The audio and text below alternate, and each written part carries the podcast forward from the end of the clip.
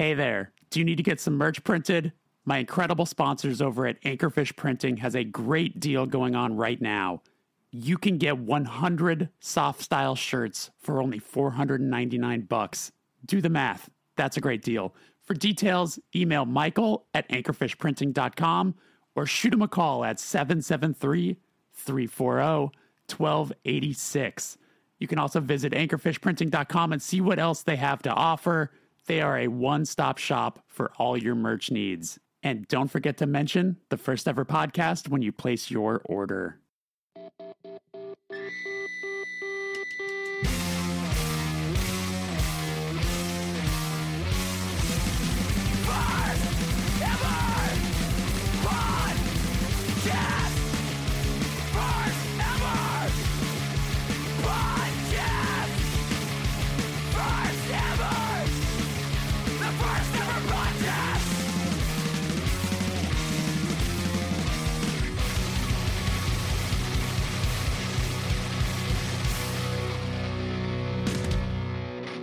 Welcome to the first ever podcast. My name is Jeremy Bolm.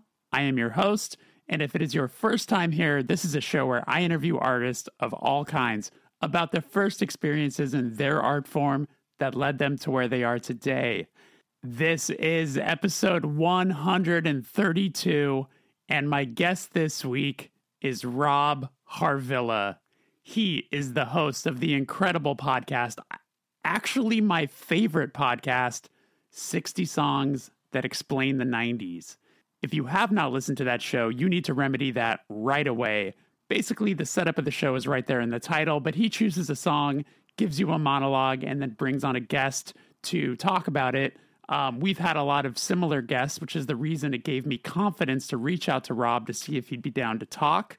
Some crossover guests include Chris Ryan, who was kind enough to actually set this up, he did the Pavement episode, Dan Ozzi, who did the Blink 182 episode, Yasi Salek, who actually was recently on, who did the Dave Matthews Band and also Hole episodes, and Ian Cohen, who did the Sunny Day Real Estate episode. Also, in case you were wondering, he surpassed 60 songs. He actually made it to 90 songs and kept the title the same because why make things more confusing? And now he just recently announced he's doing another 30 songs. So, episode 90 just happened a couple weeks ago. It was De La Soul, and the show will return in May. So, Rob was awesome enough to come on, talk to me, let me basically gush to him about how much I love his show. We get into a lot of really fun stuff. So, I hope you enjoyed this conversation as much as I did having it. Uh, before we get there, though, I want to let you know that there is a bonus episode available right now if you head on over to patreon.com slash the first ever Patreon where Rob answered questions that were submitted by subscribers. You can hear that, plus access all the other bonus episodes. I do a radio show every other Monday here on the platform, but you get two extra of those a month. So there's bonus radio hours, there's a Discord channel, I run contests, we all hang out, talk records, talk everything. It's a lot of fun. I'd really appreciate your support. So once again, that is patreon.com slash the first ever Patreon. And hey, if it's your first time here and you enjoy this, subscribe to the show, Spotify, Apple, wherever it is you're listening to this, and leaving a positive rating and review. These things help, these things make me happy. And last but not least, if you want to shoot me an email, you can hit me at the first ever mailbag at gmail.com. If you have any questions, comments, etc., one of these days I'm going to do a mailbag episode. So uh, maybe it'll have an appearance there. All right, without further ado, here is my conversation with Rob Harvilla. Rob Harvilla, this is uh, for me. This is one of the most exciting uh, interviews I think I've I've had on the show. This is episode 132, I believe. And uh, if anyone has been an earshot Jeez. of me for the last uh, probably year, I've uh, all I talk to them about is your show. So thank you so much for coming on and giving me uh, giving me some time. Holy shit, dude! That's that's very flattering. I'm thrilled to be here. I love your band. I, I it's it's funny. It's right there on the logo of your show, but it only occurred to me recently that you are a Hard Times podcast, and I I love the Hard Times so much. I am sent links to Hard Times articles, you know that that people feel will resonate with me very often, and they always do resonate with me. I love that site so much. Yeah, there's so it's there's great to be here, man. It's an honor. Oh, I appreciate it. Yeah, there's sometimes there's a such a hyper specific bit that they write that it's like, wow, I didn't think anyone else would have ever thought of that. Um, but yeah, they're they've been really kind and they're like the parent company that basically uh you know lets me do this. So uh it's it's a good relationship, which is nice. Um Awesome. 132 episodes, man. That is impressive. It's flown by. It's flown by. It's flown by. It's do you deal because I mean you you with your show you you've taken breaks and in those breaks is it like for you to then prep for the next amount or is it like oh I needed just a break to not do this show for a while and focus on other things? A little bit of both. There's definitely the impulse to just lie face down on the floor, you know, for a week or two, which I never quite get around to doing. But yeah, there is there is a sense, as my wife would say, of refilling the well, right? You know, I just I feel pretty frazzled, you know, at the end of say like a 15 straight week run, you know, on the show. And so it's it's good to have some time off I should, you know, I have two months off now, and I sh- like halfway through it, I should start prepping again, bank some episodes, so I'm not going week to week, so it's not this hair raising white knuckle, you know, experience when the show starts back up. You know, we'll see if I actually do that. There's often a tension between, you know, planning ahead and just taking a break until the last possible moment. But yeah, breaks are super nice. How long how long has it taken you to get to 132 episodes? So yeah, I've been do- you know, I started the show when my band finished recording our last record which was 2020 and it was one of those things where it was Shit. like mid-pandemic and I was like what do I do with my life there you now? go. like like I, this mm-hmm. record's not going to come out for like 9 months and like I what I want I miss talking yeah. to people so, hmm. but the hardest part for me has been managing it on the road, where it's like, of course. Ba- I'll bank the episodes, but then I have to do the intros and the outros on the road, and that's the part that gets really stressful because there's no quiet place ever, ever. So, so often I'm like, everybody, shut up. Yeah, I'm doing my podcast. Yeah, and yeah. I get super anxious about like doing it in front of other people too. So I'm I'm often yeah, just sitting in the cold van in you know Cleveland, shall we say, and just uh ah yes, yeah. yes, very cold van yeah. there, I imagine. Exactly outside of the grog shop or something. ah, yes, excellent, excellent venue. Yes. So you're from from what I've taken from the show. Are you you're born raised Cleveland? Uh yes, I was born in Cleveland. My family moved to suburbs of St. Louis, Missouri when I was a kid until I was eight, nine, or 10. Then we moved back to the suburbs of Cleveland, you know, about a half hour south. It's where I went to high school. You know, my parents still live there. I still go back there to see them very often. You know, I've lived, I started out my, you know, professionally in Columbus, Ohio, which is about two hours south of Cleveland. I lived in Oakland for a while, I lived in New York City for a while. Now I'm back in Columbus, you know, so I'm sort of a lifelong Ohioan with like pit stops variously, you know, but it does, it feels born and raised at this point. Do you, uh, did you ever have an interest in doing Los Angeles? Did you ever try it or like come down here and say, this isn't for me? And I'm not going to be offended by that answer. well, I, you know, my wife and I, pretty much knew we'd always end up back in Ohio when we wanted to have kids, right? You know, we were living in New York City, you know, for just under five years, you know, and she was pregnant. It's like, we can't have a kid here. We can't afford it, you know, and that, the same deal with Oakland, obviously, you know, even the difference between Oakland in 2003 and 2011 was profound, you know, rent wise. For starters, I my my brother-in-law and his family live in Santa Monica, you oh, know, okay. so for COVID reasons, we haven't been out in a while, but we get out to LA, used to anyway, you know, often enough. I can't say I ever considered living there, but that's sort of, I can't separate that from like family stuff, right? Like, I can't imagine raising kids in LA. You know, of course, many of my friends are doing it, but I just, we always, it's Ohio was always looming in our travels as like the place we knew we would return to you know, so I could just mow a lawn, you know, and just mind my own business and be able to afford it. Absolutely. It's funny. I don't know if you ever have followed the or have come across uh, the account Cheap Old Houses. I don't know if you've ever seen this mm. Instagram account, but anyway, it's like so. it's the most amazing. It's you know, it's basically just like, oh, look at all of these incredible houses that are like ninety thousand dollars or like one hundred twenty thousand right, yeah. dollars, and all of the best ones are always in Ohio, all of them. So right, I'm always yeah. just like, one of these days, I'm just gonna. That's probably where I'm gonna end up because there's no way I'm ever out here. Yeah, I'm never gonna own a home here. You know, it's just like literally impossible. No, uh, it's maybe... the the weather's fine. Come come on by. You know, okay. it's it's mostly it's okay there are drawbacks, you know, but many many fine fast food restaurants. so, uh, you know, the first question I usually ask uh, musicians or music writers or, or anything of like that is, uh, when you were growing up, I, I mean, you talk about so much of the music that you were around and loved as a kid, but I was curious if there was like a specific thing that was the first thing that you remember connecting with that felt like it was yours? Maybe not something that was being played in the house by your parents but something that like mm-hmm. you found and like maybe gave you a sense of your own identity.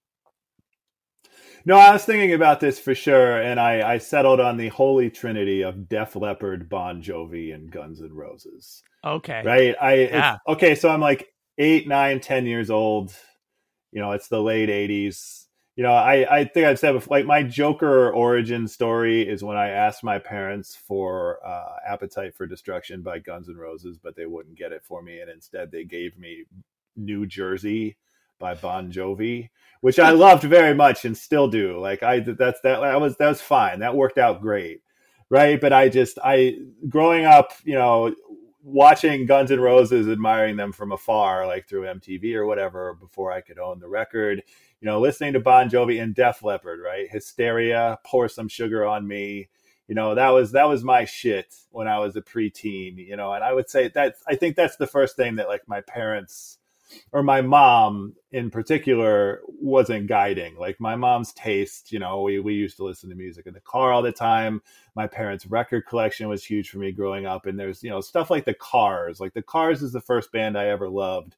And that was their record, right? Like they introduced me to them and I just latched onto them with far more intensity than, you know, more love than they had for the Cars. But I, I do think that Def Leppard, Bon Jovi, GNR are the first time that like I'm making my own decisions, you know, and and pretty good decisions, I think. And yeah, I, I that's reasonable taste for yeah. a nine year old in I the heartland. Say. I'd like to thank you. Thank you. Thank you for validating me did uh did you ever have any sort of like i mean you mentioned the guns N' roses thing with your with your parents maybe not not being the most psyched on it did you ever have to go through like the hiding the the uh the artwork Ooh. from your folks so you so they wouldn't read the lyrics or or or did they kind of give you free reign of that stuff just kept it away from you like, like keep it away from them they didn't Right. No, I, I'm.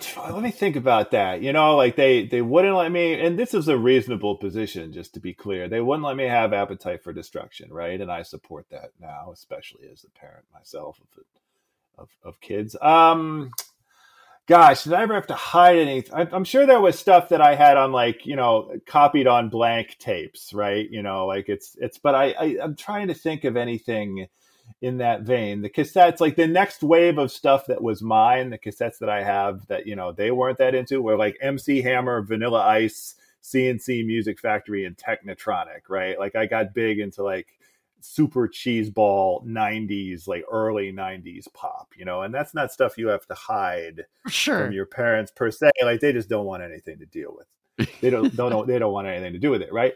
I, so I don't think I'm trying to, I don't have a conscious memory of having like contraband in that right. way.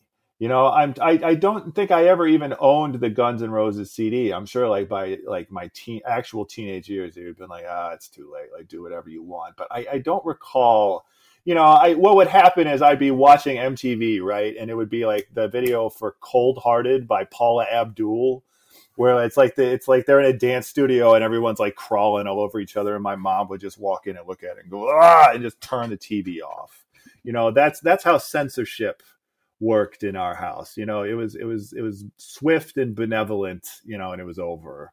But right. no, I I've um, I I I'd love to be able to tell you that like, you know, I had like a like a floor beneath the floorboards were like all my Geto Boys tapes or whatever, but I, you know, I was I was too I was too sweet and Christian you know, I feel it, boy, for that. I guess. Thank I you. had so I've told this story. I forget if it was on this show or maybe on someone else's show, but I, I specifically remember getting Use Your Illusion 2, I think it was. Mm. And I had the so my move as a very mischievous kid was I'd have my boombox out in front of me in my living or in my bedroom, and I'd put out a cassette that was like the case of a cassette that was parent friendly, but I'd have the user Yes. Illusion tape and the headphones going and the tape hidden under my bed. Oh, So look out for that oh, move with your own children. Steely Dan. That that's a great move. It was Lies, right? Lies was the tape, the GNR tape that was really contraband, right? Because there was like nudity in it. There was like a Uh, naked lady in it. And Sure. also there was like super racist and homophobic Super- yeah. in it, but like that,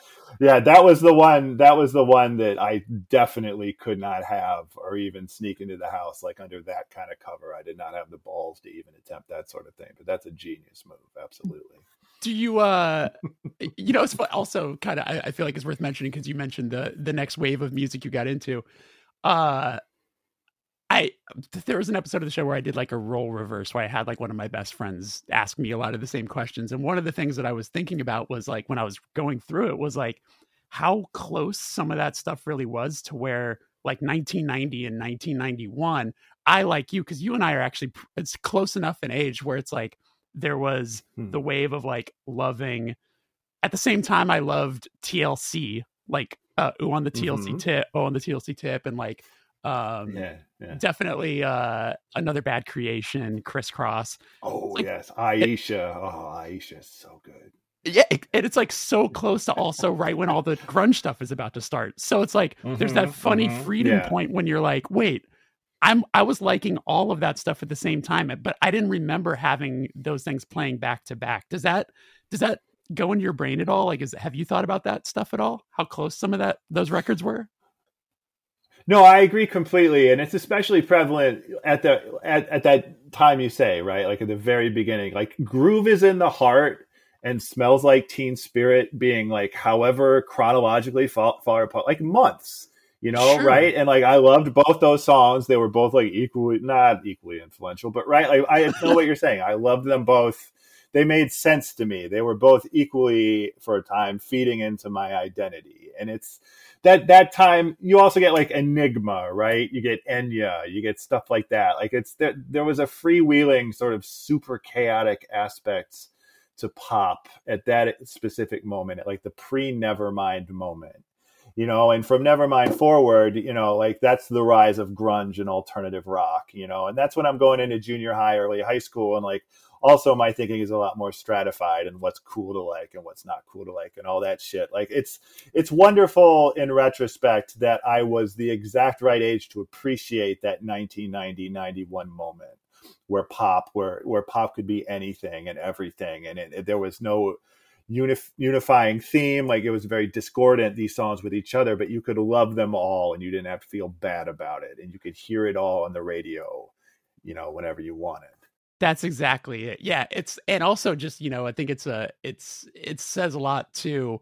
how time moved so dramatically differently back then to where all of you know like these big monumental moments happen and you're like oh my god but that was only like two months apart i gotta tell you that right one of the craziest things time wise that really blew my mind was um a long time ago i did like a artist on artist thing for alternative press where i interviewed jonathan davis of Korn and yes. and excellent. when i was doing research for that i was blown away by like when they had their big breakout i mean they had you know the first two records which were obviously popular in their own way but then they put out follow the Mhm. leader which was like the trl popular record. Got the life right got the life exactly freak on a leash all of that. So like i was when i was doing the, the the research i was like wait a minute. The record after that is called issues and it came out one year later. One like 1999 i'm like you would i mean i'm so used to we're all so used to like a someone puts out a hit record then they tour on it for two years three years or whatever. But like they didn't do any of that. They probably did one us tour and then all of a sudden now they're doing the follow-up record which is like so different from how Yeah. things are now. You know just again it's a it's a how time moves is shocking to me now you know Yeah, and Korn on TRL is just I know they were huge on TRL, like absolutely huge, but it's just so funny to think of them there. That's just not how my brain divides that era, right? Like TRL was where the the boy bands were. Right. Woodstock 99 was where all the rock stars who hated the boy bands, right? But it was all it was mixing together even then. You know, at the beginning of the decade and the end of the decade, you have these especially chaotic confluences. Absolutely do you remember the uh the first album that you bought with your own money? That might be a tough question, but but uh yeah, I was curious if you knew. Yeah. Okay, so I don't think any of the Def Leppard Troika was my own money. I'm unclear on MC Hammer, Vanilla Ice, CNC Music Factory, etc. Those may have been those were all cassette tapes. Those were all those might have been allowance deals. They might not have been. The first CD I ever owned was the Spin Doctors pocket full of kryptonite. Uh, I'm not. I don't quite remember if I bought that with my own money or it was a. It was an early Columbia House raid type situation. I guess like I think I think it was my own money. Okay. My first three CDs were Spin Doctors, Concrete Blondes, uh, Bloodletting, and Ten Pearl Jam's Ten. Those are, and I don't remember the fourth. Like I can I can reel off, you know, like 20 out of the next 50 or whatever but those those first three are sort of burned into my head you know that progression. And so it's the the just the the holiest moment of getting your cd player right? Like you know your stereo with the tape decks you know and the radio and then the cd player up top you know and it's i you subscribe to columbia house and you sort of join the modern age whenever that is 91 92 93 like that's the big moment right? And yeah. so the, the the the honest answer is probably just the Spin Doctors, which I stand by. That that it holds up. That record yeah. holds up.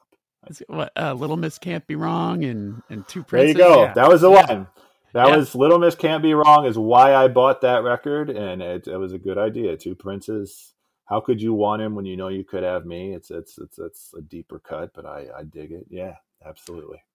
There was just a soundtrack you might know what this is. There was just a soundtrack that I was researching that has Spin Doctors covering Creedence Clearwater. And I was oh really shocked by this. Oh my god, this is gonna drive me crazy. I'll figure it out after. Is but, it Fortunate Son? What did they cover? Uh it's on Have you okay. ever seen the rain? Yes, the Philadelphia soundtrack. That's what, what? That's, yes, on the Philadelphia because I'm watching I hadn't seen Philadelphia that's since the 90s and it oh can't you know God. i open up a streaming service at 2 a.m and of course you put on philadelphia and i yeah as, as one does I put it on, and then I was like, I was like, this. There's like a bar scene, and I'm hearing this Creedence cover, and I'm like, who the fuck is this? And then I looked it up, and I was like, of all the bands, of all of the bands, this is the last choice I would have assumed. It's it's chaotic. That is totally very bizarre. What song is it? Uh, uh, have you seen the rain? Oh my god! Have you ever seen the rain? Yeah, yeah. that's that's phenomenal. That's just phenomenal. Yeah, there was the. That's a choice. That's a hard swing, and I. That uh, is a choice. Yeah. yeah. so, uh, also, I was curious. You know, what's funny? I was, I was curious when thinking about the Columbia House aspect of things with the first CDs, as you were mentioning. In the first wave of the Columbia House CD thing, were they the big box or was it just the regular jewel case? Do you remember? I think that by the time I was buying CDs, we were out of long boxes. Yeah. I certainly remember long boxes, like coveting them. And I remember like MTV reports on like whoever was trying to, ba- it was REM, I think, like one of the first big bands is like, you got to stop fucking making long boxes, right? Like I, I, in my, I, my, I hope I'm not wrong about this, but like, that sounds I was like trying them. to think of who finally, it does sound like them, right? For like green or out of time or whatever. I, I remember seeing long boxes in the stores, but I don't remember like buying them or like having like I'm sort of aware anecdotally that like opening them was quite challenging, but I don't have a memory of my doing it myself. I think I was just late enough to CDs to be in the actual jewel box era, right? But I remember long boxes very well. Yeah, like I don't know that I ever owned one to be honest with you, because maybe they were a little more expensive yeah. too. Like when you know, it's like when laser mm. discs come out, they're like hyper expensive. It's a lot of cardboard. Yeah, yeah. How would you do? You keep the? Were you keeping the long box? Like, do you file that away, or is it just like it's the all the packaging and then you get the jewel case inside? I don't remember. I don't know. I can't. I don't remember ever seeing like a pristine long box in anyone's home or like bedroom That's or what anything. yeah. I don't. I, I'm sure it's technically possible to like surgically remove the CD from that, pa- but I think for the vast majority of people, yeah, it was just super cumbersome packaging. for Yeah, sure. that's yeah, a I could- wild era. yeah. Yeah. that feels like very wasteful. let's let's just say that. Um, so- it was a different so- era. Yeah. yeah. So uh you know, you've talked you've talked on the show on your show about uh about being in bands and playing music and stuff like that. So I was curious when you started uh was good was actually guitar your first instrument or did your parents make you play piano or anything like that? I played piano as a kid a little bit. I had like a Casio keyboard, you know, like just it's like a couple octaves, right? And it had like the demo, you know, you hit the demo button, it would just like blast you with like circus music, and you'd be like, I didn't never do anything like that. yeah, but yeah. I with all the different sounds, like like here's a trumpet, like like that sort of thing. I remember like taking piano lessons on that, you know, in the mid '80s or whatever. You know, I played piano. I took piano lessons until like early high school you know, or junior high or so. I messed around a little bit, but I took guitar lessons like middle of high school, end of high school, you know, for not very long in the end, for like six months or so.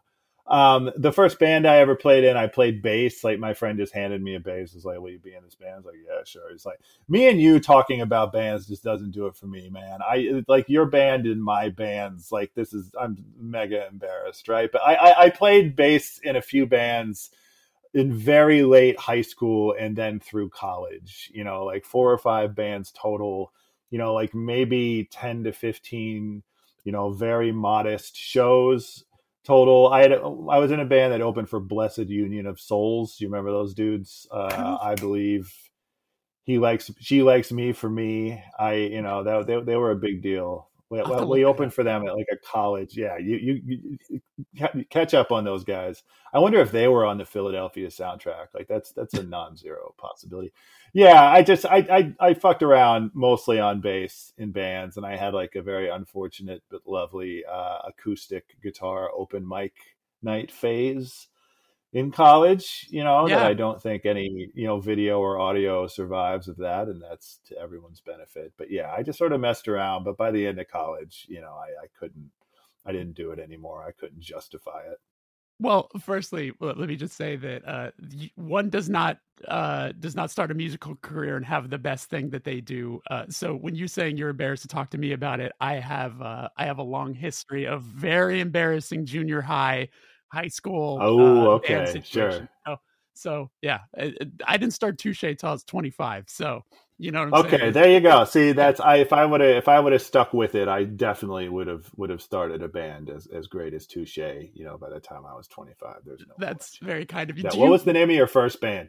I'm, Oh God. that- okay. So so yeah. Yeah, uh my first band, Strap In. Strap In, are you ready? Yes. Oh, As- that was. Uh, no, it's not it's not That was- Strap In. It's not I'm telling you to strap in. good, though. Okay.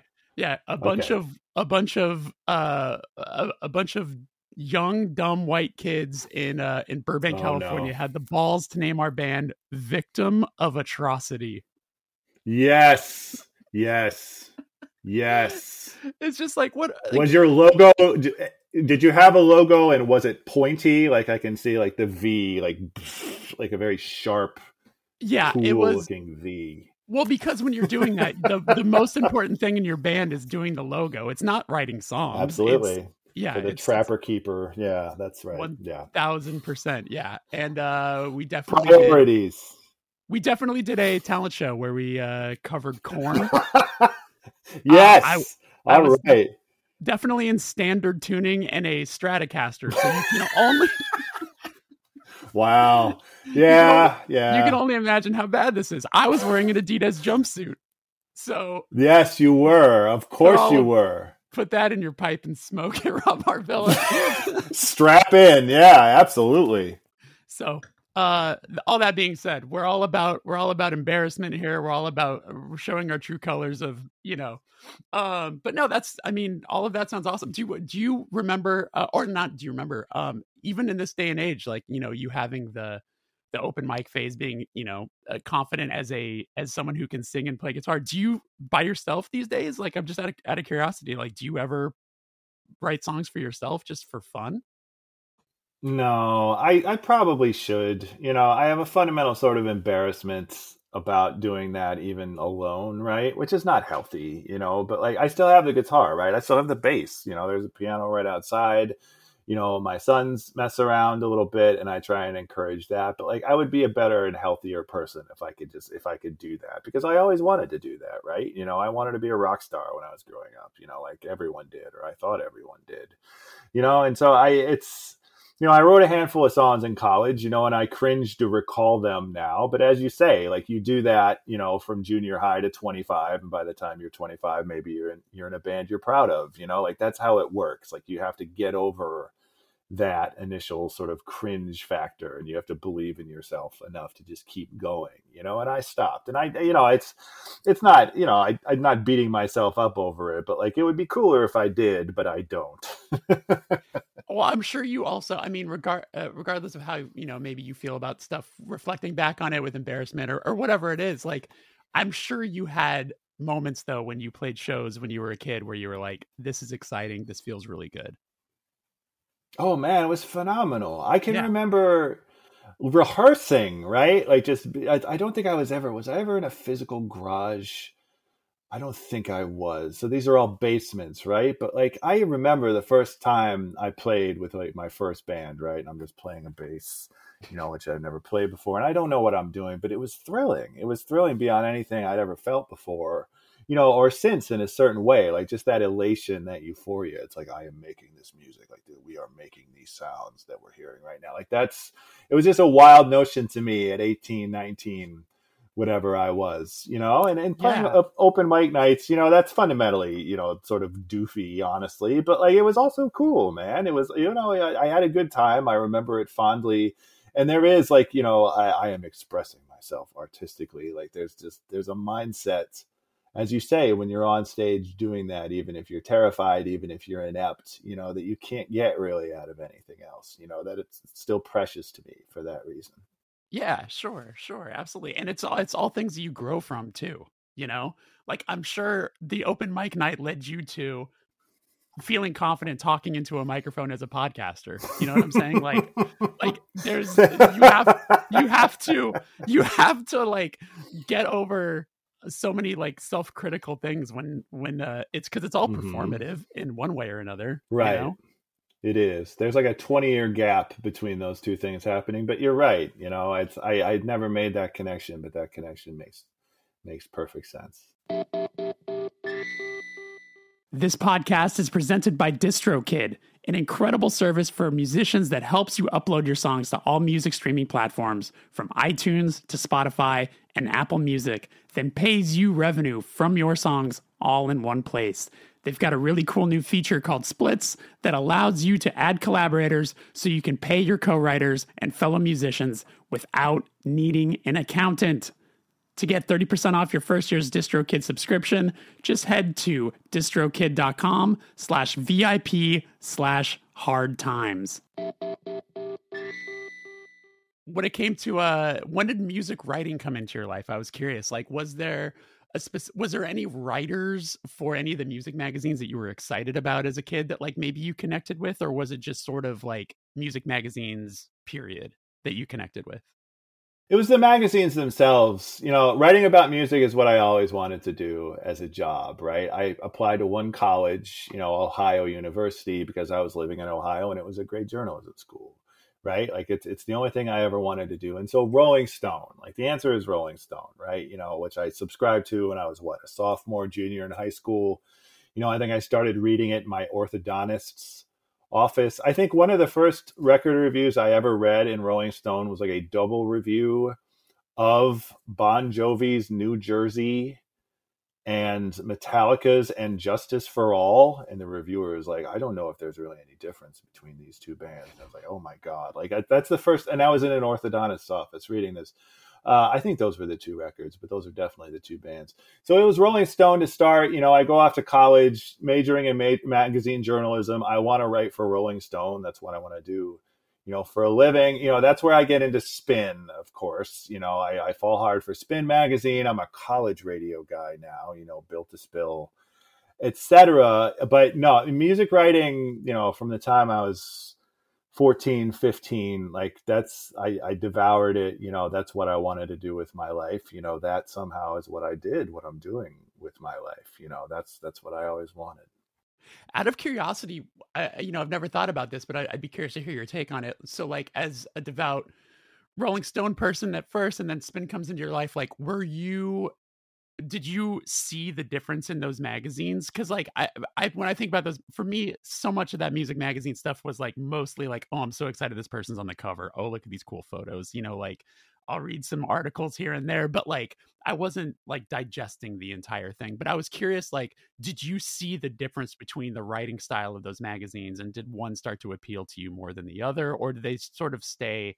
wholly in their own sort of ways it's a really good question. Let me think here. I mean, I the first ep- issue of Rolling Stone I ever got was Eddie Van Halen was on the cover. Um, you know, and so I think I always understood Rolling Stone as sort of, you know, we wouldn't have called it classic rock then, but like it's like more of the mainstream rock thing you know and I, I gravitated towards spin in college because you know there were cooler people on the cover which means what? Like i, I like bjork oasis you know there's plenty of crossover with rolling stone but like i i knew enough to know that like rolling stone would cover eric clapton whereas spin probably would not that's right? fair, and again i and and i devoured both those magazines but it wasn't individual writers but i think in retrospect you know, the first music writers who I ever really gravitated toward style wise were spin people. You know, Chuck Klosterman was starting up around that time, Charles Aaron, Alex Pappademas, you know, Caryn Ganz was at spin at first, you know, that, it, and that's like late 90s moving into the two, 2000s you know but that that's a more freewheeling a more creative a more sardonic you know a cooler style of writing. You know and i still like rolling stone and i still love rolling stone for what it is but you know i do think spin strategically was you know the less stodgy. You know we like corner shop you know as well as nirvana you know type operation you know there's a lot of blending there but that's that's what drew me to spin. You know and I, I remember blender fondly like i don't remember exactly the years blender was around but like that style of writing like was like very funny you know obviously sort of spinning off from from the maxim universe like that that sort of more mad magazine approach also appealed to me at the time like it was funny in a way that i wanted to be funny you know i did right. internalize both what made all these magazines like basically the same and covering the same people you know there's there's not a it's not night and day stylistically or in terms of what they covered, but it sure seems like it is. You know, it does seem like a Bon Jovi Metallica split, you know, whatever, when you're 19, 20, whatever. Yeah, for sure. Did uh I mean this is a huge fast forward question, but like, you know, obviously you've had uh I believe you've had Chuck Klosterman on your show. I believe he was one of the guests at one point. Um, like over time, when you all of a sudden now have relationships with a lot of these writers, did that was that something that sort of blew your mind getting into this business? Yeah, I mean, it's, it's relationships is a funny word, right? Like I, I have a very, I have a vivid and very strange memory when I moved to New York City in 2006.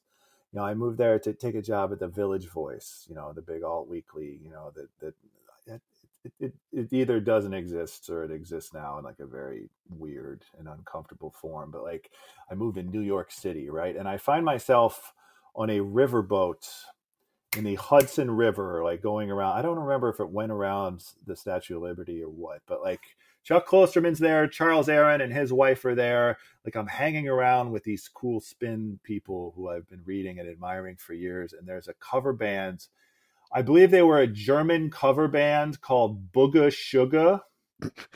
Uh, I think that's B O O G A S U G A, and like I'm trying to remember what their covers were. I want to say like ABBA and stuff, like more like top forty, like okay, sure. type stuff. Yeah. But like it's it's like one of those very funny, like idyllic and also ironic, but also like cool, but also not cool at all moments you know, where I am as like that. That's sort of what I jump to immediately in terms of living the dream, right? Because like some of you know, Chuck is somebody who I, you know, he he did come on the show. He was nice enough to come on the show, and that's great, you know. But I wouldn't say we were pals you know and and i it's it's some some people i've, I've gotten to know more than others you know. But yeah, that's definitely a moment. You know, moving to New York City, you know, running the Pazz and Jop poll where you're trying to pull in all these critics to do the year end poll, and it's arduous for a lot of reasons. But you are like interacting in some small way with like Greil Marcus or whatever, and you're like, holy shit, like I made it, right? Like it's it's it, it never quite felt whole to me that way, and it's not like we were, you know, hanging out in bars or whatever, but like it was very cool, and it did. There was like an I made it sort of overlay to it, which was very nice. Did you ever have anyone that you were uh asking advice to like any writers that you maybe start you know uh started to just talk you know to use the word relationship again maybe incorrectly but like was there anyone that once you started kind of going down the road that you would hit up for advice or anything like that? Or did you sort of just kind of wing it on your own and and that's led what's uh what's led you here? Hmm. Um charles aaron it's been i don't know if I can think of like a very specific, like I am calling to ask you how to sure. handle this situation, like I need advice type thing. But there's a lot of people who I even subconsciously, you know, I realize now I was trying to emulate, right? Like the the integrity that they had and the respect, you know, that they engendered in everybody, their fellow editors, their writers, readers. You know, everyone seemed to like them. Everyone seemed to respect them you know, I want to be like these people. This is the kind of career I want to have, you know, and I want to be this kind of person. You know, and Charles springs to mind immediately as someone who I emulated in that way. You know, Rob Tannenbaum, uh, who was at Blender, I think, for a time, and is just he's he wrote like he co-wrote with another spin guy uh, the the MTV oral history, you know, and he writes a lot for a lot of different places. Like there's there's plenty of writers, authors, editors you know, who I, you know, consciously or subconsciously have emulated this whole time. But I'm trying to think of a time where like I called them up specifically for advice. Like I don't think it was ever that sort of hard coded mentor mentee type situation, but like I I was certainly looking around, you know, and trying to be like these people. You know? I suppose you know something I wasn't taking into consideration as I've never been in that line of work for for anything seriously is like I, I suppose that's what an editor does, right? The editor is there to sort of help you, to sort of right. help you guide uh, how to how to handle certain situations. I was curious what uh if you remember what the first review you gave was. If... Right. Yes. um, I don't exactly. Anecdotally, I was thinking about this. You know, I interned for my local paper, the Medina Gazette. You know, just a daily newspaper. I the the closest, the best guess I can give you is OK Computer. Is Radiohead's OK, OK Computer? This is 1997. Like I'm, what I don't remember what month, but like I'm just out of high school. You know, maybe I got to write about that for the Gazette or for somebody. I interned at a weekly Cleveland newspaper called Cleveland Scene, and they sent me to a bunch of concerts. I reviewed a bunch of concerts in a row, and one of the first of those was Ween. I went to see Ween, and I was not familiar with them, and they played for like four hours, right? Uh-huh. Like it was one of the I did not know what I was getting into. I remember very specific. I was in the bathroom. I was in the men's bathroom at the Ween show, and there was like a little kid, man, is like five or six years old, and he was doing he wasn't dressed in like karate gear, but he was doing karate moves. Right? Like he was just like, yeah, yeah. And I'm I'm standing at the urinal and there's a dude next to me and he's like, That's my son. Came here to see Ween. And I was like, Oh my God. And then Ween played for four hours and I wrote like what, four hundred words about it, you know, and it's like I can't even I can't imagine how I, you know, in you know, synthesized all that information when I was 19. But like, yeah, I uh, album review wise, OK Computer is my best guess. You know, my first run of concerts was like this really discordant and like ultra 1998 99 run of like Ween, Big Bad Voodoo Daddy, Sevendust, and Godsmack. Uh, the New Radicals. The New Radicals came to town uh, for like the 10 minutes, like that they were a big deal before they deliberately dropped it. Yeah, it's it's so weird and random and delightful right. those those were the firsts I could I could identify, you know, from that era. Man, you know, it's funny. It's like I guess it's funny to take into consideration like just throwing out like just throwing a a writer to go see a band like Ween where it's like Ween Ween was like yeah like just thinking about it right now, it's like that's like they're like the Captain Beefheart of the '90s. You know, it's like you have They to are. be, you have to be in to know. It's to a like, lifestyle. Yeah. yeah, Yeah. yeah, that's a it's big like ask. you you have to be a it's a big ass. You have to be a yeah, you have to be about that life. You know, and that was clear to me. And it was great. I had a great time, yeah, yeah, you yeah. know, and I did the best I could, but like I had no idea. Like I did, I knew them vaguely as like, oh, Beavis and Butthead yeah, the push know, the little daisies. push the little daisies.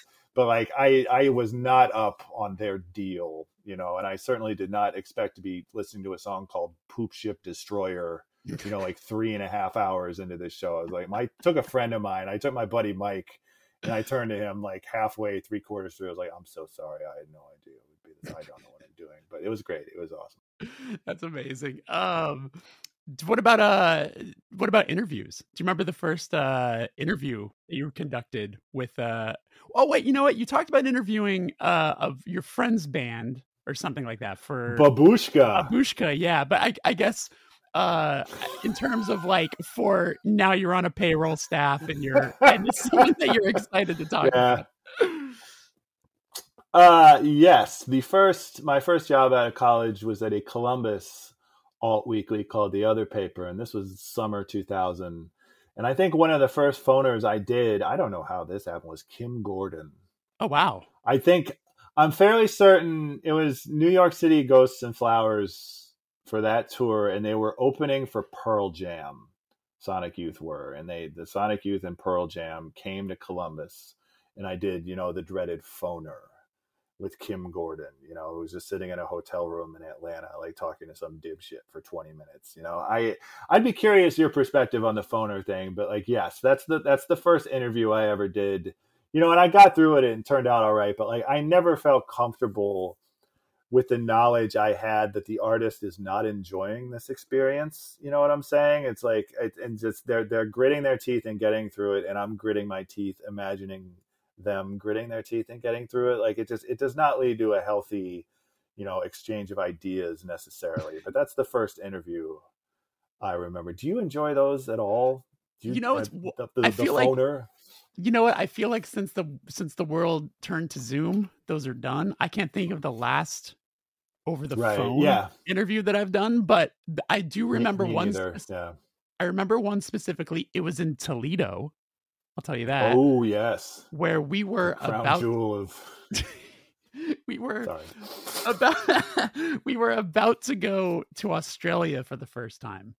So I'm sitting in our van in Toledo, and our publicist at the time was like, "We set up four or five back-to-back phoners with these Australian Oh, outlets." That's, what I thought too. It's like I'm the fifth person you're talking to. I'm asking you the same questions. Right. Absolutely. Okay. which is very possi- possibly what happened because I feel like yeah, I feel like publicists are always very like they're overly concerned about your time, which is kind, you know. So they're like, we're just going to do Hmm. this. all- Can you devote an hour and a half Right. to just Get it all out of the way at once. exactly? And uh, I will say, I guess from my perspective, if that's you know, if you're curious. I think that it depends on the energy of the person you're talking to and the thoughtfulness of the questions. But there are the times where you you're clearly talking to somebody who uh, drew the shortest straw to to, Yeah, to take yeah. to and they're and they're asking you questions that are just what does your band name mean um What is are your- you excited to come to australia like things you're just like you didn't put any no. right Yeah, right. I interviewed a dude from Interpol once. I interviewed the guitar player from Interpol as part of that job at the Alt Weekly in Columbus. And I cringe to think about it now because like I asked him about the suits. I asked him about the comparisons to Joy Division. You know, I asked them like five the five questions everyone asked Interpol in 2001 and he just he answered them but I can just picture the look on his face now. Answering just these fucking head and hands just- from the billionth. Yeah, exactly. And yes it's we oh like joy division God. yes Yeah, exactly. yes the suits are Exactly. intentional um but uh hey i mean they were just starting out that you know what i feel like every band Yeah, every it's a point of uh of growth and i th- it, this in the same way every band needs to sleep on floors every band needs Yeah. to uh, tour in a shitty van, and every band uh, in needs- Toledo. Yeah, yeah, and every band needs to be asked very generic questions for the first two years of their career, and just suck it up it's and deal rite of it. passage. It's a rite of passage, exactly. Um, so, uh, what do you remember the? Fir- I mean, this is you know we've talked now about like reviews and and uh, these different magazines you work for, but I was wondering if you remember the first time you remember being published and like how that felt. Was that like a, a monumental moment for you where you saw your name on the words and all that in in a physical form? It was, it was, you know, and it's the progression there would be, you know, the high school paper, which I don't think counts, but it's like I had a poem. People can read a poem I wrote. It's like, oh God, I, I don't, I, I hope I didn't say that. Uh, to then, you know, the daily paper, you know, in my suburban town, you know, to the alt weekly, you know, the Ween Review. I remember the Ween Review. Somebody wrote like a pissy letter to the editor, and my parents read it, and my mom was like, "I'm really worried about you saying this. Like, somebody wrote something mean about you, and I'm sorry. You know, this is gonna." And I was like, "It's fine, mom. It's very sweet." Uh, but yes, like every time seeing myself in print, you know, like I remember college newspaper, right? Like I was a columnist, a weekly columnist the college newspaper, and I have such this this pompous memory of like sitting in the the front room cafe, you know, in the morning, and everyone surrounding me is reading, you know, the student newspaper, and I'm sitting there with my vanilla coke or whatever. It's like people could be reading me right now as I sit. Do they do they know that I am among them? You know, like this is excellent. Yeah, like so. So yes, I always had that moment you know and once i start working at an alt weekly right like i can remember saving everybody did this pretty much but saving each physical paper you know as we publish them right and so after a year or whatever i have this giant stack of 52 plus physical newspapers you know at my because i we didn't have a website basically you know and so but and so the physical aspect was extremely important to me and it's funny also to think that like I don't you know my wife has some of them. My wife saved a lot of those old papers, but like I didn't.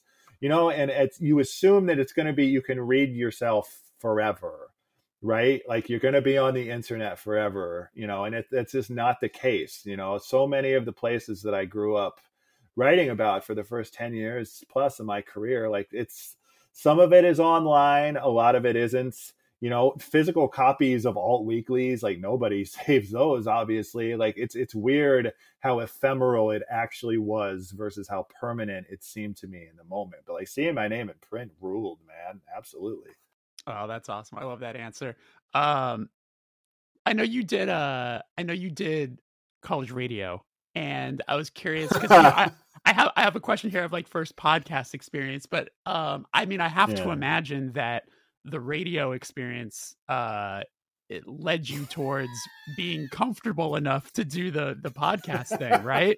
what was what was your uh what do what do you remember of your I mean you talk, you know, uh, often about the radio experience, but like was that something that uh you really fell in love with doing and looked forward to doing and how long did that run last and yeah what do you remember most about that time again that's not a connection i ever made though it's completely logical. You know when i started podcasting i didn't think well i've done college radio so therefore i'll be all right about this. I loved college radio.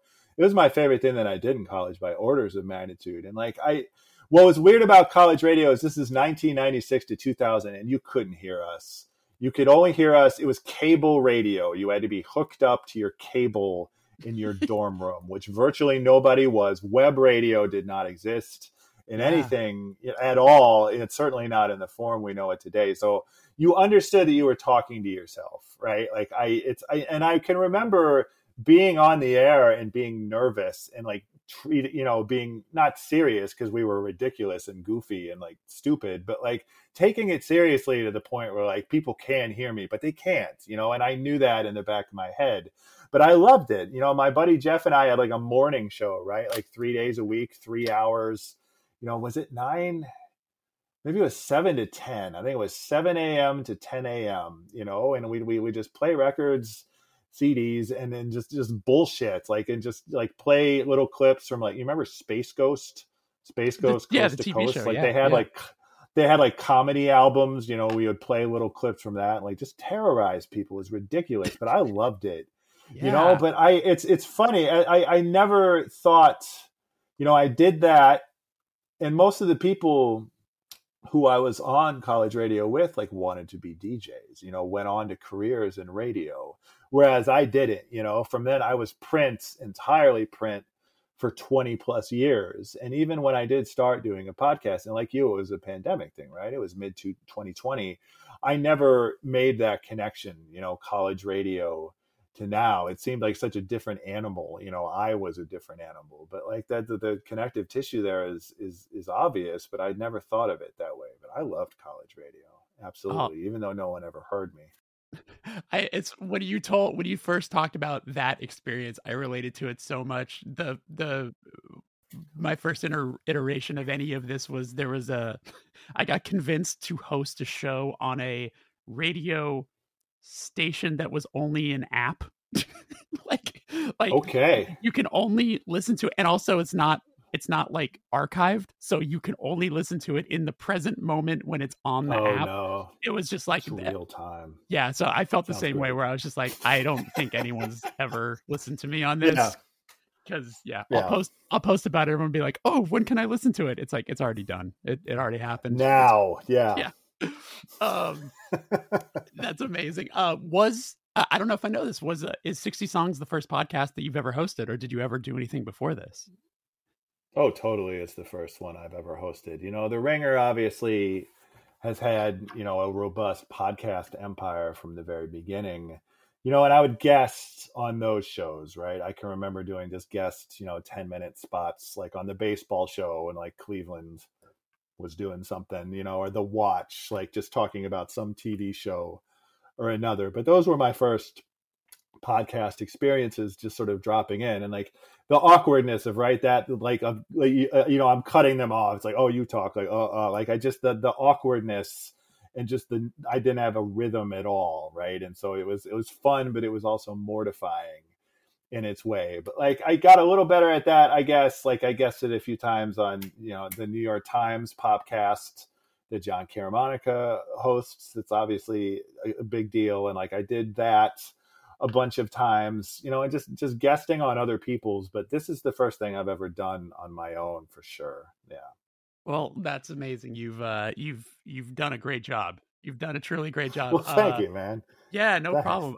Uh, I, I, it's funny. We were talking off mic before we started this for to, for the inside baseball of listeners. We talked about some questions that I, I had, pre- I had sent to to Rob to kind of have an idea of of what I was going to be talking about. But now I have a list of things that at like 2 a.m. last night, I was like, I just gonna, I'm gonna, I'm just gonna, I'm gonna write out some questions, going through the episodes. You know, like looking through the episodes. That's what I want. So to, I want the of... 2 a.m. ruminations. yes. So hit um, me. Okay, so Strap in, yes. So just sort of, uh, uh, I think I might have put this in an email to you originally when um, I think it was Chris Ryan who was kind enough to to connect us. But um, yeah, yeah, I have been. I was a fan of uh, rewatchables and and Chris and and uh, and Sean and all of them, and so then when I saw Sean Fennessy post that he was a guest on the pan- on a Pantera episode, my brain was like, "Sean listens to Pantera. I have to listen to this." So, so, yeah. so that was the first uh, episode. That was the first episode I listened to. Oh and, wow! And that's the longest episode I've ever done. Pantera. I don't know why that is, but it is. So as a kid who's so, so so I used to play guitar as a as a kid. So like I was in guitar, I play guitar in band. Mm-hmm. So like mm-hmm. hearing your entire intro about you know the guitar about Guitar World magazine, the tablature, and like all of this stuff, mm-hmm. and the, the Godzilla soundtrack references. All of these references were just like hitting home so hard. Where I was like, this yes. is uh, you know, um, you I don't know if you realize like how much connective tissue there is to so many people within our age group. So anyway, what I'm getting at is yeah. uh is well after I finished that episode, I then literally went to episode one and just oh wow, that's got to be that's a whiplash right there. First of all, like episode one, it, it, the Pantera episode is like literally ten times longer. Than Absolutely, the, the Alanis episode, Alanis Morissette episode. That's hilarious. That's exactly. Wild. So, so I wrote here. uh, so, so I wrote here. Uh, I wrote, um, how hard, uh, how hard is how hard was it landing on having you ought to know be the first song when you had this idea for it? Like, were you going back and forth on a few different tracks, or and was the fact that maybe like Jagged Little Pill is one of those records that I think like I would be curious to see what the if there's like I'm sure there's an article somewhere, but like most singles from a '90s record. You know, I feel like Jagged Little Pill had like oh, seven. Oh God. You know, no, it was bonkers, right? And it's like 10 million, like you know, diamonds. Like, yeah, that yes. Um, there wasn't I don't think I ever debated it, but it wasn't like it has to be you want to know, right? Like I just sort of organically, like you start out right, it's like oh, we're going to do a podcast about '90s song. The first thing you do is make an arduous Google Doc of '90s songs, right? And I just, right. I took that way too seriously. Of course, like went year by year, and like suddenly I have like this this doc with like 200 songs in it. I'm like, oh my god! And but it's the three that immediately emerged, and they're the first three episodes in order were where you ought to know then the Gin Blossoms, uh, uh, Hey Jealousy, and I think Hanif Abdurraqib was the guest for that one, and I think he suggested it. Like so, that one immediately, like the guest is driving it to some degree, and then Cream, and then the Wu Tang Clan, right? And I think that what I want to immediately get there is like to establish that like we're going to try and spread it out, right? Like we're going to try and cover as much as many like genres. Yeah, yeah, yeah. Yes, yeah. yeah you know, because there like there's a very obvious sort of ringer core vibe. You know, it's like Bill Simmons has Pearl Jam. You know, in in, in his podcast, right? Like I, I think there is. I think there are bands, artists, songs, albums, movies, etc. that like you think of when you think of the Ringer or Grantland or whatever. And like we we certainly want to fit within that, but try and push beyond it, you know, or beyond like the core of it as much as possible. And so I'm trying to remember exactly. I think Alanis, as you say, was like that's one of like I mean, objectively, that's one of the best selling records of all time, right? And I think you're I'm sure you're right that like more there's probably records like officially with more singles released. But like I, you, you, you're hard pressed to think of more '90s records with like five, six songs that were like huge hits and even of in and of themselves, right? And so I think Alanis is like, let's start with a big one, totally. right? You know and and and, and that made perfect sense. And I, my first guest ever was amanda dobbins who was my editor and you know obviously co-hosts the big picture at the ringer and and it, it, it's it's i think she that's one that she really wanted to talk to as well so it, it, it was as much driven by what she was comfortable with as anything but like it, it, it made sense to start with you ought to know you know if you're thinking about like the quintessential 90s song you know that's a strong candidate Absolutely, absolutely. Uh, I was curious, even when it came to selecting guests and things like that, and how often uh, it's, hey, I want to talk about this band. You pick the song, or how often you pick the song and then hope that they're just down to talk about it in general. The song doesn't really matter for the interview right? Like the format of my show is I write out, you know, and deliver like a monologue, right? Like I it sounds so pretentious, but I think that's the only word. And then the end of the episode is like a 15 20 minute interview with the guest bringing in some other perspective. And so I've already discussed the song at great length, and so that frees up me to talk about whatever I want or they want right? Like the Tupac episode, for example, was California Love, but like the dude didn't really like the song California Love. And we just sort of laughed for a few minutes about how like, yeah, I never go back to that. Like it's just it's so overrated or overplayed or whatever. Right. Like the song itself doesn't matter. You know, there's been plenty of times where I've wanted to have a guest on and they've pushed me toward a particular artist. Karina Longworth, uh, who does You Must Remember This, the great film history podcast. Like I really wanted to have her on.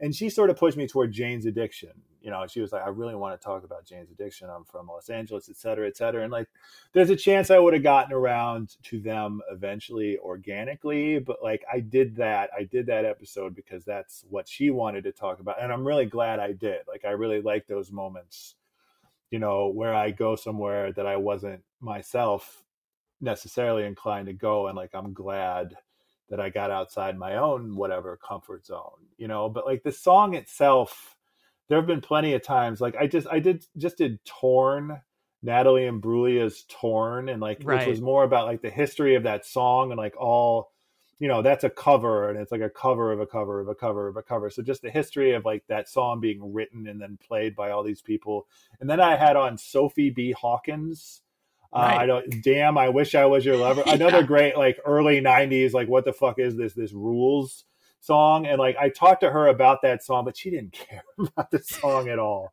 Right? She she was vaguely aware of Torn and of Natalie Imbruglia, but like she Sophie wanted to talk about Sophie, and that's great. Like that's awesome. Like there's yeah. enough connective tissue there where I can make it work, but I don't need the inter the person I'm interviewing to like do the heavy lifting of like really going in on this song or even necessarily the artist, right? Like I, sure. I, try and just let them talk about whatever they want to talk to that makes yeah and that makes all the sense in the world um the few mutual friends that we've had that have been guests on the show it it also feels like great timing too like dan Ozzi literally lives two blocks away from me i see this oh man. rad and of I, course i see yeah. this man often so uh so yeah have, you know sellout comes out you have him on the blink episode like yeah that's yeah. a that was a much more logical like and we're like what do you want to do you know it's like it could have been green day obviously you know, it could have been some other band that wasn't even in that book, you know, but it's on theme. But it's like, no, that made perfect sense. And like, yeah, that was one of the more rational. I like it. This yeah, is why. I'm talking to you about this right now situations and those are nice too but i do enjoy the totally random ones as well. Totally. All right so strap in i wrote this uh, i wrote this out. Uh, the show feels like the show feels like a love letter to childhood discovery hanging out and being a kid. You often reference hyper specific moments of hearing songs for the first time. Have you ever found uh, have you ever found that the more specific you've gotten with sharing your memories the closer your audience has connected with you um, I thought of that because I, c- coming from a lyric writing standpoint, there are times when mm. writing lyrics, you might s- reference something hyper specific, maybe a specific moment, maybe you're dropping a reference of a record, maybe you're um, talking about a street in your neighborhood or whatever, and you think no one's going to be able to connect to this.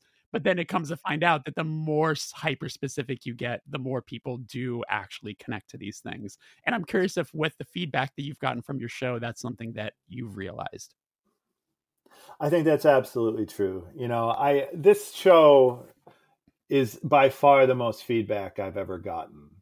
Right. You know, in, in terms, you know, that's sort of anecdotal in a way, but like DMs, emails, you know, just social media stuff. This is by far the b- best, you know, the most reaction I've ever gotten. And I didn't go into the show thinking I'm going to talk about myself all the time and I'm going to tell you about, you know, the first time I heard, you know, Goldfinger or whatever. But I just organically over the course the lifetime of the show, I found exactly what you're saying. You know, it's like I'm from Cleveland and I'm like I find myself talking about like Cleveland's venues, Cleveland radio stations, just shit that you have no idea about if you don't live in Cleveland. If you didn't live in Cleveland in the mid 90s, like as you say, there's no chance anyone could connect to this.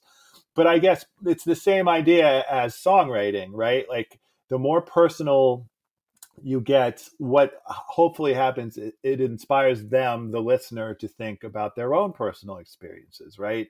And you're just sort of sharing you know you open that door for them you know even if your memory and their memory have nothing to do with each other and share no specifics which often mostly they don't right? But it's just somebody else talking about their hyper specific memories leads you to think about your own you know and that's a pleasant experience of course and then you associate that pleasant experience with the guy talking about whatever the fuck he's talking about. Like that's the idea.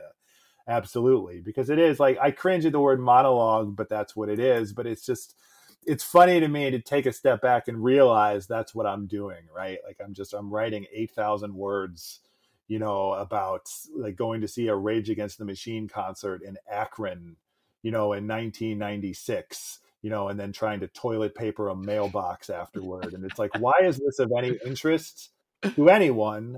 Yeah. at all and it, it's the the answer is that you know the, the ideal response that a listener has is to think about their own show that they went to at that time and they own the, the, the, stupid thing that they did after that show like all of that right yeah. it's, it's the same principle i imagine i couldn't say for sure as songwriting on your level but like that's that's that wasn't what i was going for consciously when I started, but that's certainly what's developed, you know, and and what seems to be why this show, you know, gets the mo- mo- way more response than I've ever gotten, you know, reviewing Lana Del Rey records or whatever.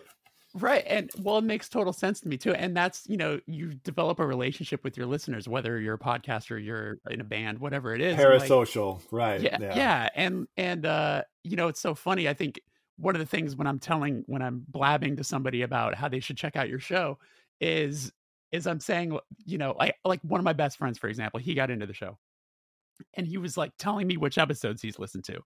And I'm, and he's, he's scrolling and I'm like, I'm noticing he scrolled over some episodes of songs that this pro- man this man probably has no relationship with.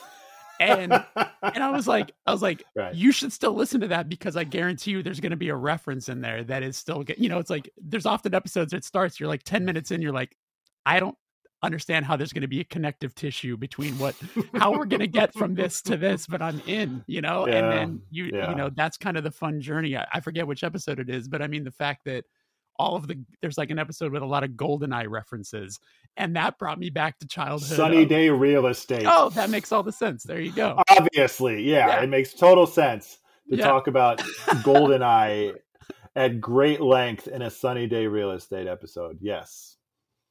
This is uh, I admit this is pretty similar to kind of what we were talking about in the beginning of the show with uh, the open mindedness of your youth. But I wrote one of the things that I appreciate about the show is how open minded you are about popular music. When you're super young, uh, music is just exciting, and you don't belong to a tribe or identity. But once you're a teenager, you be you know you become a punk or you become a goth or you become like a hip hop kid or something. Um, but the way you speak about like Shania Twain, OutKast, Pulp, or Santana with Rob Thomas, um, I'm just curious. Like you know, you talk about it with such joy and such affinity, or aspects of it with such joy and affinity, and I'm curious if you have always maintained that open mindedness, or if these songs came back around to you with a level of importance at different points in your life. I would hope that I was open minded. I like to think that I was open minded as a teenager, but as you know, on account of being a teenager, I don't think I really was. Like, I think about the grunge killed hair metal thing. I don't know if myth is the right word, but the idea that like Wing- Winger was on MTV and then Nirvana was on MTV and then Winger fell off the planet Earth. Like, what I, I, I don't remember consciously being embarrassed that I loved Def Leppard after Nirvana came out, right? Like I don't think I had the feeling of like renouncing my old lame self. You know, like I think I was at least that open-minded, but I I don't think it's hard to tell if you listen to the show that like the most teenage feelings and memories episodes of the show are like meat and potatoes grunge, right? Are like, you know, Pearl Jam, Smashing Pumpkins, Nine Inch Nails. You know, like if if I just pavement, if I reel off for you like my top 10 favorite bands when I was 17, like it's it's a fairly narrow band of human experience, right? And it's not that I didn't like Shania Twain, you know, TLC, you know, like even I achy breaky heart, right? Like that's one where you're like, oh my god, I gotta Like the Macarena, like I dreaded the Macarena doing it for a long time. Like not so much for me as the listener is like, are people going to be so mad that I de facto get the Macarena stuck in people's heads? But I don't think I hated anything or like renounced anything when I was in high school. But it was a fairly narrow, you know, I was an alt rock kid. I was a Midwestern alt rock kid. I went to college. I was a Midwestern college rock kid, right? And I'm spit out into the world, you know, in the year 2000, doing phoners with Kim Gordon, you know, and it, it's time to like cover the gamut, right? And like the the process for the next 20 years is me broadening my horizons ever so slowly. But I those episodes that you mentioned, you know, like Shania Twain, Selena, uh you know i i listened to plenty of rap but like i wasn't a rap first kid you know the way like i read people and it's like they've lived hip hop. They grew up with it. They grew up with hip hop the way i grew up with alt rock. Like there's a difference. You know i'm never and i'm i'm trying to be respectful of that. Like I, the chronic was everywhere in 1992 but like not in my bedroom right? And there's a difference there's, there's always going to be a difference but i do think that one of the joys for the show for me is like doing those deep dives into things that i know a little bit about but i do not know them on the intimate level that i knew you know siamese dream or whatever right totally. like and, and that's yeah. you know that's getting out of my own head and out of my own fairly narrow teenage experience is like one of the joys of this show for me and i, I it's finding that tone and like being respectful and like up being respectful and like celebrating this music but like acknowledging that like I wasn't living this at 12 years old the way maybe you were and like I respect enormously that you were and like your experience your relationship with this music is going to be totally different from mine like I can't I can't build that now as a 40 year old but I can try you know and I and, and that's what I'm trying to do and sort of sort of navigating that gulf but like that's one of the joys of the show for me is to like rebuild my teenage self as like a cooler and broader minded person. How we all wish we can do that, you know? Yes. no, that I love that. That's great. Uh, okay, and then this is something I was thinking about as someone uh, who preps interviews as well. But like when you're prepping an interview, uh, how much discovery do you have, and do you find yourself going down rabbit holes uh, and getting a bit overwhelmed? Like for the last guest I just had was Matt Pryor of the Get Up Kids, right? And like I always yeah, loved the Get yeah, Up yeah. Kids and like the you know, when I was getting into the emo stuff and whatever. So I'm prepping that interview and I'm like, wait a minute, he was in this band that did that, or like finding out that Bob Weston produced Four Minute Mile, like the super pop punk record, like what? Bob Weston of fucking shellac, eh, like what? I didn't like, know that, dude. Oh yeah, yeah, exactly. So now all of a sudden, so now all of a sudden, I'm like, well, what other? Yeah. Like, why would Bob Weston have done this? And now I'm reading about Bob Weston for 45 minutes. Like, and I'm curious if like if you end up going down those holes and like if it do you ever get overwhelmed or does that just kind of further the excitement of the process? I definitely get overwhelmed, but ideally that furthers the excitement, right? Like it really does break up into like week or two week blocks, right? Like this, I'm in my Macarena era, you know, and this manifests both in what I'm sitting and listening to, like in the privacy of my own office, but like driving my kids to school. You know, my kids are like, "Are you doing a podcast about this?" I'm like, "Yes." You know, and it's like just terrorizing my wife with it around the house. Like I have like these deep dive discography you know experiences that last a week and like or two weeks three weeks and i'm sort of immersing myself.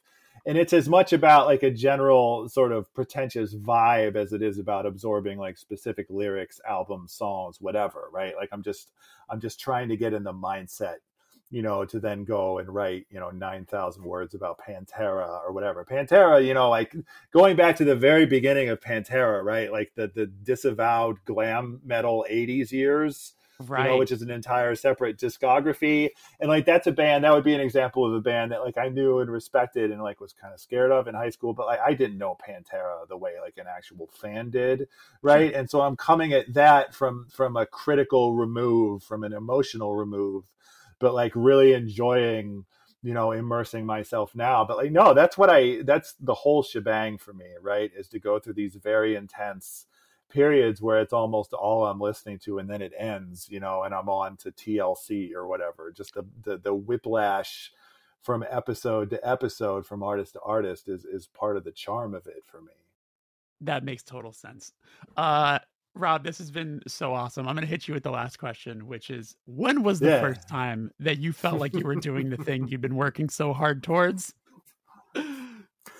It was when I was at the Ween show and they started playing "Poop Ship Destroyer," which I think I think that's a, I think that's like that's officially a punishment song. They only play that song when they're mad at the crowd, and it's like a punitive. It's like 15 minutes. I I I think I have it right. Um, it's so funny because on one level, I've been doing it the whole time. You know, as I said, know, I'm in an orthodontist's office. I'm reading Rolling Stone. You know, I've never written for Rolling Stone per se, but like I want to be a rock critic. You know, that's all I wanted to do. It's all I applied to college to do. It's all I did. It's all I'm doing. So I, in a very tangible sense, I've been I've been doing it the whole time. You know, and I've been very fortunate to be doing it the whole time.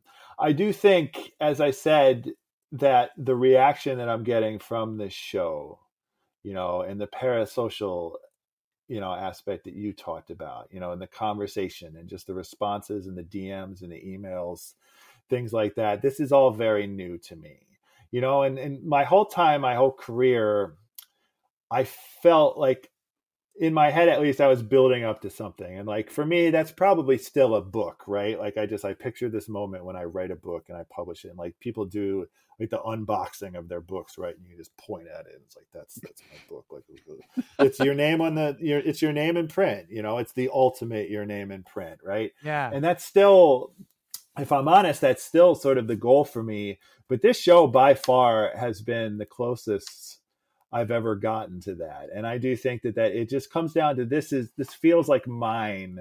You know, like my producers, you know, my editor Justin Sayles has been there the whole time. Like I've had an enormous amount of support, but just it it does boil down to me just talking into a microphone for 500,000 plus words and it just it feels like mine. It feels personal, you know, and it feels like a body of work with my name on it you know, far and away more than anything else I've done in my career, you know, which I've been fortunate to have. And so I, I do think the answer is like kind of I've been doing it the whole time, but I really feel like I'm doing it now, and that's an even radder feeling.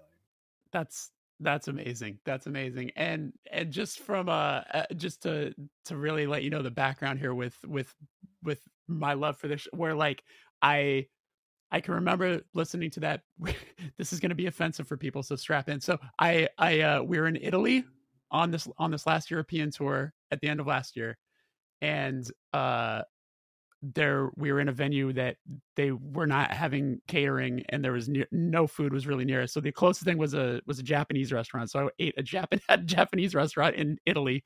So um, okay. so so yeah i should have obviously been eating italian food but and you lived. You survived so, yes so i was listening to that episode and really ha- and it was like keeping me just in a good place. And then that show continued to sort of uh keep me entertained and i'm the night drive guy in the us so i'm doing i'm doing all the okay. overnight drives or the oh my god that's tough or, or, the three hours after the show every night kind of a thing and every night i i played mm. i play an episode everybody in the band would perk up everybody would enjoy it i think it kept a lot of us sane oh, and engaged god. and uh just kind of we're we're the kind of band that everyone usually has their headphones in. No one's talking to each other in the band. It's just everyone's kind of in their own world.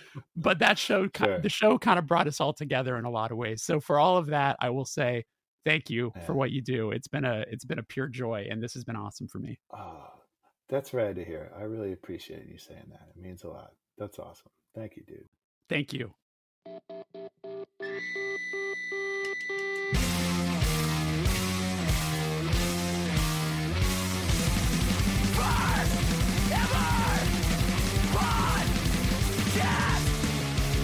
And that is our show. Thank you so much to Rob for coming on, and thank you for listening. Reminder, there is a bonus episode available right now if you head on over to patreon.com slash the first ever Patreon, where Rob answered questions that were submitted by subscribers. Hope you enjoyed. Thanks for hanging out. I'll see you next Wednesday. Be good. Take care. Bye bye.